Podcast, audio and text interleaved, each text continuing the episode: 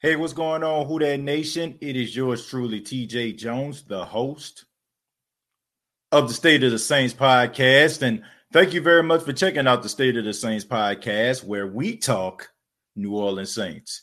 Uh, on this edition, I'm going to be giving my final thoughts to the Saints Week 15 matchup versus the Kansas City Chiefs. Uh, you know, I got a, a, a little bit of time to think about this game and kind of get my thoughts together. And uh, you know, watching the Saints in this Week 15 matchup, you know, I got a lot of things I need to get off my chest. All right. Um, some of the things that I'm going to say uh, probably going to be a little bit controversial, uh, but nevertheless, I, I, have to say them. Um, first off, uh, the Saints against the Kansas City Chiefs. I don't feel like Drew Brees should have played in this game. I understand why he played in this game, but I don't feel like he should have played in this game. Uh, going back and looking at Drew Brees uh, throw the football, uh, looking at uh, some of the plays that he was making like early in the first quarter. I mean, he settled down as the game went on, but I just strongly believe that Drew Brees uh, shouldn't have played in this game. And you know, part of me don't want to believe that Drew Brees was just looking at this game selfishly. I, I want to believe that Drew Brees wanted to go out here and put his best foot forward for, um, you know, to help his team win. But a part of me feels like Drew Brees knew that this was his last opportunity to go up against Patrick Mahomes. If Drew Brees uh, had an opportunity this week to play against someone like Kirk Cousins or play against Teddy Bridgewater, I strongly believe he want to play it in this game. I think that Drew Brees understands that this is his last season, and he wanted to have an opportunity to go up against a guy that a lot of people are considering the future of the NFL. I don't even want to say consider. After watching the game that I saw, he is the future of the NFL. Look, rather you like the Kansas City Chiefs or not, Patrick Mahomes is something special. And uh, watching him, it just makes me just just think about the fact that we could have possibly had this guy as our quarterback uh, if the the Kansas City Chiefs didn't jump up and get him. But I don't feel like Drew Brees should have played this game. Another thing, you know, I'm starting to think about some of the things that are going forward. Right, uh, you got the playoffs coming up, and you want to be playing your best football. And I'm looking at guys like Jared Cook, who m- me personally feel like Jared Cook is dealing with some some issues psychologically, man. Look, I, I understand how a person feels. Like when you, when you have a, like a traumatic experience, it's hard for you to shake it off. It's almost like if a boxer gets knocked out, right? If he gets knocked out, he's a he's a, a prize fighter. He always winning. And all of a sudden, he just gets knocked out cold. It messes with you psychologically the next time you get in the ring. I feel like the concussions that Jared Cook had had over the course of time is messing with him psychologically. And some of the things that we know we know Jared Cook to do, he's not doing because he has that in the back of his mind. I see him being a little bit, you know, skittish. I see him being a little bit nervous, a little bit careful with some of the plays. And it's like he almost has to psych himself out to go out there and get those 50 50 balls to try to fight, to try to, you know, get that ball in traffic. And he does come up in, in big moments. And people thought I was crazy when I said this on Twitter, but Jared Cook reminds me a lot of Shannon Sharpe. Like, if you got opportunity to watch Shannon Sharpe late in his career, he plays the same exact way. Shannon Sharpe wasn't giving you the big numbers like he was when he was in his prime, but towards the end of his career, like when you needed like a first down or you needed a touchdown, you know, Shannon Sharpe was right there. I mean, he has like the build and everything else that Shannon Sharpe has. He probably he a little bit taller than Shannon, but nevertheless, he reminds me a lot of him. It's like he has to psych himself up to make a play. And you can tell like he was extremely frustrated on the sidelines with him and Drew Brees.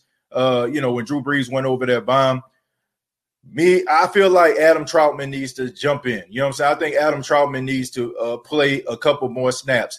This young kid has proven each and every week that he is getting better and better. He's getting better as a blocker. He's getting better as a pass catcher. And it seems like he rises to the occasion and he has no fear. And I think that touchdown against the Tampa Bay Buccaneers elevated his confidence. And right now, Jared Cook is dealing with something psychologically and is definitely dealing with his confidence. So I feel like you might want to try to move Adam Trautman into that spot. Another thing, the Saints' first 15 plays, the scripted plays that start the game, the New Orleans Saints got to come up with some better plays. They got to come up starting fast. A lot of the times the Saints end up losing games is because they're behind the eight ball. It's like the offense comes onto the field and they're not clicking, they're not gelling, and then the defense goes out there and they have to go out there and play lights out. And if the defense constantly is on the field because the offense is getting three and outs on, on two to three different drives, then the defense is going to start to wear down. And, and the other defense is going, I mean, the offense is going to figure out what the Saints defense is doing. And the next thing you know, you down 10 or nothing, you down to 14 or nothing. And you're you're basically eliminating the running game. You know, the Saints have to run the football more. Drew Brees should not be throwing the ball over 30 times coming off a fractured rib injury. He had 11 fractured ribs, and yet you're asking your 41 year old quarterback to air it out and to keep you in the game. You don't want to do that. And I'm calling on the offensive line. I'm calling on the offensive line because I need them to block better when it comes to run blocking. Latavius Murray couldn't do nothing in this game against the Kansas City Chiefs. And the Kansas City Chiefs aren't even that good at run, run stopping. They're not even a good run defense. So I, that's the part I just didn't understand, man. I'm questioning a lot of these guys on, on the line. Where's their heart? Where's the passion? Where's the monster inside of you? You got a couple guys like Ryan Ramczyk, He's a monster. Terron Armstead, he's a monster. But you look at people like Cesar Ruiz, you look at people like Erik McCoy, and definitely, definitely Andrus Peat. And even though, you know I'm saying, a lot of people, you know, pick on Andrus Peat, but, you know, I mean, you got to be tougher than what you are, man. Can Andrus Peat block? Yes. But I just feel like when he goes up against a guy that's a really aggressive, it seems like he folds like a cheap tent. And we don't need that. And I understand the frustration of the Who That Nation because we don't want another letdown. We don't want another letdown because time is winding up, folks. Time is winding up for Drew Brees. And you're not going to have the same team that you had this year. And it would be a shame that the Saints have some of the best talent due to the draft, due to undrafted free agents, and you have absolutely nothing to show for it. The Saints have to get the running game going. You got to be able to help out Drew Brees. You got to be able to help him out, man, because Drew Brees cannot carry this team anymore. Drew Brees can show you flashes of greatness. He can go out there and ball out. He can give you three and four touchdowns, and he definitely can keep you in a game. But he cannot carry this team week in, week out, and especially into the playoffs. In the playoffs, you get the best football from each team. So you're not going to be able to throw the ball all, all over the place. And you got to limit the mistakes. Alex Anzalone not falling on the ball could have possibly cost the Saints the game. The Saints lost by three because he didn't fall on the football. They left five points on the field. So if you look at it, you know what I'm saying, that could have been enough for the Saints to at least be in the lead going into late into the fourth quarter the defense of the New Orleans Saints has gotten a lot better. And it's sad because we in the Who That Nation have wanted the Saints defense to be good for a very long time. And I feel like it's shame on the Saints. I got to say this. It's shame on the Saints that you waited for Drew Brees to be 41 years old in order for you to get a formidable defense, a defense that can get a stop, a defense that you didn't have to rely on the offense to go out there and ball out every single game. If you would have gave Drew Brees a defense like this, and maybe like 2011, 2012, who knows how many Super Bowl appearances or Super Bowl championships we could have had. Because the Saints offense was high powered. And at that time, they were clicking on all cylinders. But now you have a 41 year old quarterback who can still carry the team. But asking him to carry it week in, week out may be tall, a, a tall task. And I can't blame Drew Brees for that. I can't blame Drew Brees for that, man. 17 carries. 17 carries. The Saints ran the ball 17 times. That's not going to get it done, man. That is not going to get it done. You got to find a way to run the football, and you, it starts with you having your best 15 plays, driving the ball down the field to get at least a field goal. Too many three and outs, too many stalled plays, man. Too many stalled drives, excuse me. Too many stalled drives for the New Orleans Saints. You got to get the ball down the field. Because if you kick a field goal, you still got a lead. But if a team goes out there, you get a three and out, they get the ball, they score. You get the ball back, you don't you don't do anything with it. They get the ball back and they kick a field goal or they score. Now it's two touchdowns or two, you know what I'm saying? Or now it's a 10 point lead. And now you got to find yourself trying to throw yourself back into the game before it gets a little bit out of control and it completely wipes out the running game. You got to find a way to get the running game involved. Alvin Kamara is too good. Latavius Murray is too good. Look on your offensive line and see what you have, man. Look on your offensive line and, and, and dare them to be a force. Dare them to be maulers because that's what you're going to need. The Saints front four did an outstanding job against Patrick Mahomes. Patrick Mahomes didn't throw for 300 yards in the game. And you know, some people are like, well, the Saints lost, the Saints lost.